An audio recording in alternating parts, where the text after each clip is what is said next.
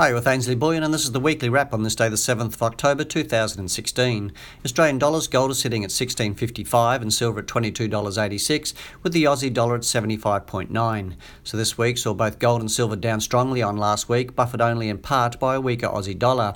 Indeed, gold dropped 4.4%, and silver saw its biggest weekly drop in three and a half years, down 8.8%. It was, of course, worse in the US dollars, and last night saw gold breach the 1255 200 day moving average, thankfully rebounding to finish right on it. Silver is still yet to get to its 200 day moving average, so the pain may not be over yet. The gold silver ratio is back up to 72.4, and year to date gains are back to 14% and 21% respectively for gold and silver, still comfortably above most other assets.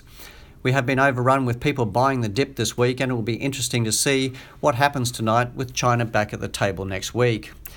Before I start today, I want to remind you that in theory, a large part of the reason gold and silver got smashed this week was because of increased expectations of central banks, the Fed in particular, tightening monetary policy because everything is getting better. Indeed, members of the Fed this week reinforced a rate rise in, in November or December was still on the table.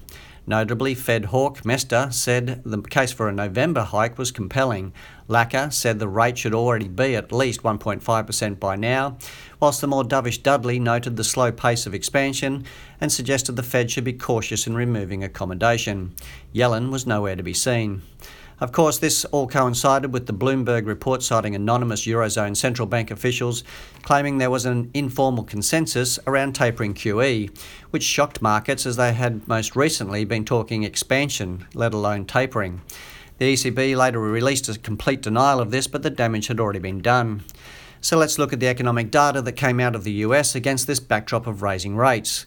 The Chicago PMI fell from 55.8 to 51.8. Pending home sale, sales rose 1.3%, higher than the 0.7 expected, but they revised June down to a minus 0.8 from plus 0.2%. So let's see what happens to that 1.3 next time. The ISM manufacturing PMI rose from a contractionary 49.4 to 51.5, which is what got markets excited about a rate rise on Tuesday night, but it is barely above contraction and remains well above the 59.9 cycle high in 2011. Markit concluded manufacturing growth slowed to a crawl in September, suggesting the economy is stuck in a soft patch. Indeed, of the 18 manufacturing industries industries surveyed, seven reported growth in September and 11 reported contraction. All rejoice. Then came construction spending and it fell 0.7% in August, when a positive 0.3% was expected, and is now into contraction for the first time in five years. US factory orders printed a positive 0.2% against expectations of a minus 0.2%, but yet again, the previous month was revised down 0.5% and the year on year figure is in decline for the 22nd straight month, again, the longest streak in US history outside a recession. For the second month in a row, the New York PMI was in contraction at 49.6, albeit slightly improved from August 47.5, but the outlook component tumbled six points and the employment was woeful, with the ISM New York employment crashing from 54.9 to 33.9, its biggest drop ever, and back to lows not seen since the GFC. It wasn't all bad news. Uh, though Wednesday night saw the ISM Services Index surprise with a strong one year high 57.1, print after the awful 51.4 print in August. The employment component was strong, but the euphoria was short lived as the ADP employment figures released with just 154,000 jobs added in September, the weakest print since April, and against expectations of 165,000. Once again, manufacturing fell, now to nearly three year lows. Survey provider Markit summarised by saying, and I quote, across both manufacturing and services, the surveys point to the smallest monthly gain in jobs since April 2010.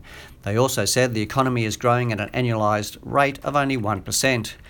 Countering that, however, last night we saw initial jobless claims drop to a 43 year low of 249,000 and continuing jobless claims hitting a 16 year low as well. Take special note of this because tonight is the release of the all important non farm payroll employment numbers, and a miss could send markets into an absolute tiz after this big week of sell offs on the everything's awesome narrative. You could well expect big gains in gold and silver if it does, and more pain if it doesn't.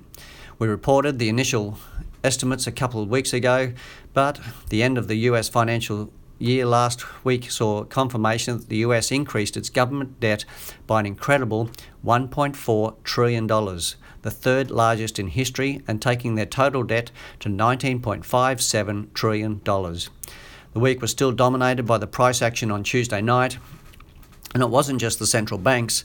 There was a Trump relief rally of sorts when WikiLeaks' Julian, Julian Assange held off releasing the supposed 1 million election related documents, which were widely believed to be damaging to, for Clinton.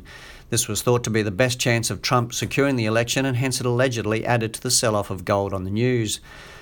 The other big news and uh, and weight on gold price was the news that Deutsche Bank and the US Department of Justice had reached a settlement of a third of the $14 billion fine initially imposed for their role in the GFC and hence avoiding the so called Lehman moment for now. Last night, however, US officials denied this and Deutsche shares fell again.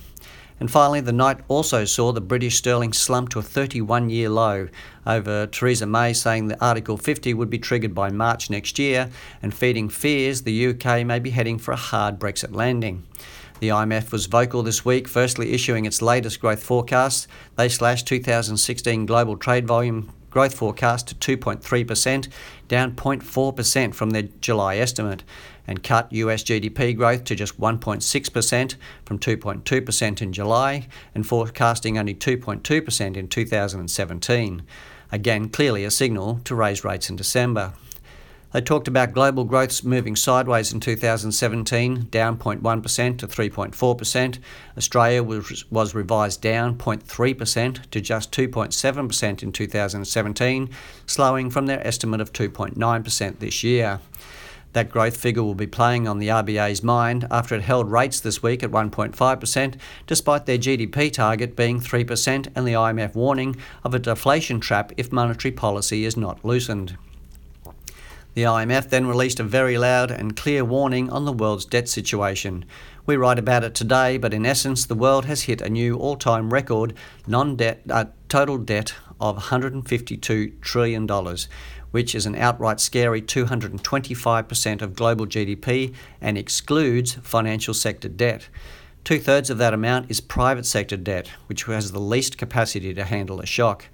Australia wasn't spared, as the front page of yesterday's Fin Review carried the article, where the IMF warned that our fast paced binge on debt exposed our economy to future crisis. Finally, amid all this economic news, we have heightened political tensions around the world. If you missed Four Corners Monday night on the South, Chi, uh, South China Sea conflict, make sure you catch that on iView. And of course, this week saw the US and Russia come to blows and aborting the bilateral diplomatic relations on Syria, and Russia halting the weapons grade plutonium cleanup accord. But hey, who needs gold? We'll catch you next week, and remember balance your wealth in an unbalanced world.